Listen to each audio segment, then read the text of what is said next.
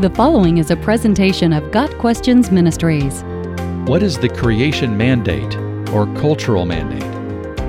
The terms creation mandate and cultural mandate can be used in various contexts with subtly different meanings.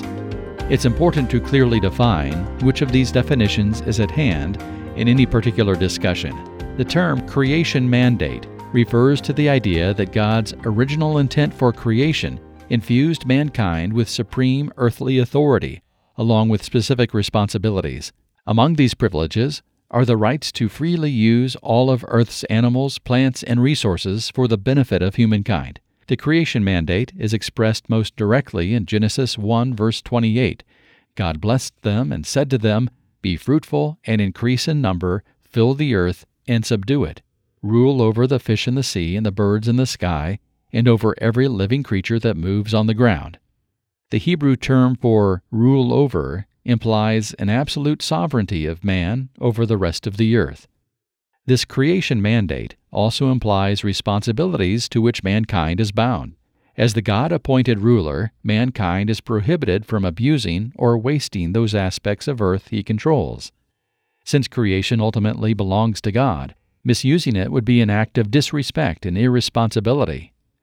Likewise, God's command includes an expectation that man will multiply, obligating man to adhere to God's intended plan for human sexuality, heterosexual monogamy. In short, the creation mandate says that man is sovereign over the rest of the earth. Man is obligated to responsibly use what God has placed under his control, and man is expected to reproduce according to God's intended design.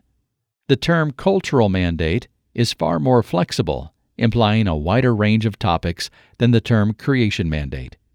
There are three primary versions of the idea of a cultural mandate. The first is essentially the same as the creation mandate. The second connects God's command in Genesis 1 verse 28 with Christ's Great Commission, implying divine authority over all social and political matters. The third places the Great Commission within the creation mandate, requiring political and social matters to be forcibly brought under Christian control. The first definition of the phrase cultural mandate is mostly used in references to sexuality and marriage. There, it's just an emphasis on God's ordained plan for procreation and male female relationships. The second way in which cultural mandate is used is in pairing the creation mandate with the Great Commission. In this sense, the cultural mandate implies that part of our good stewardship of the earth includes making an effort to influence culture and politics toward attitudes that reflect God's will. That is, everything, including our personal lives and interactions with government and society, should be seen as part of our responsibility to enact the will of God.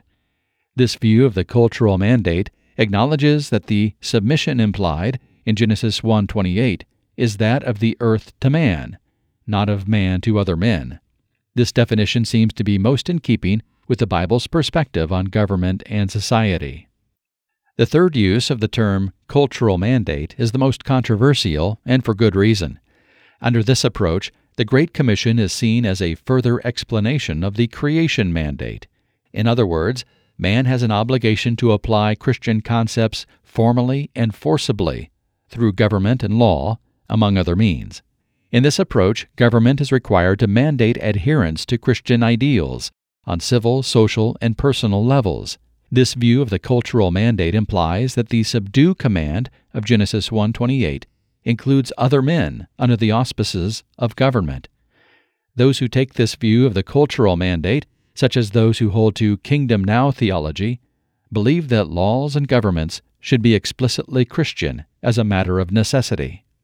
This third approach is not easily harmonized with Scripture. One reason God warned Israel about taking a king was that human government is always, by definition, subject to human flaws. Even in the New Testament, Christians are called on to consider their obedience to God as something separate from and higher than their loyalty to earthly rulers.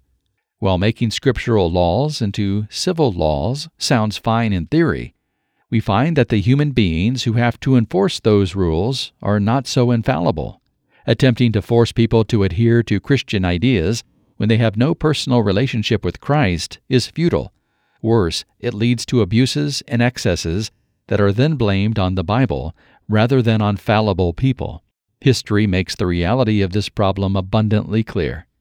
In blunt terms, claiming that a cultural mandate requires civil government to be explicitly Christian is contrary to Christ's own teaching on the nature of his kingdom, which he said is not of this world.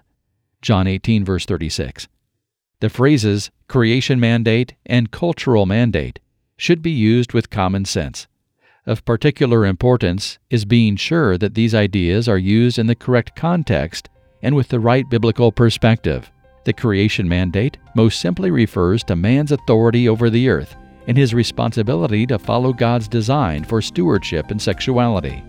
The cultural mandate, in its most biblical sense, is our personal obligation to submit all of our lives to God's will, specifically including the way we interact with others through government and society.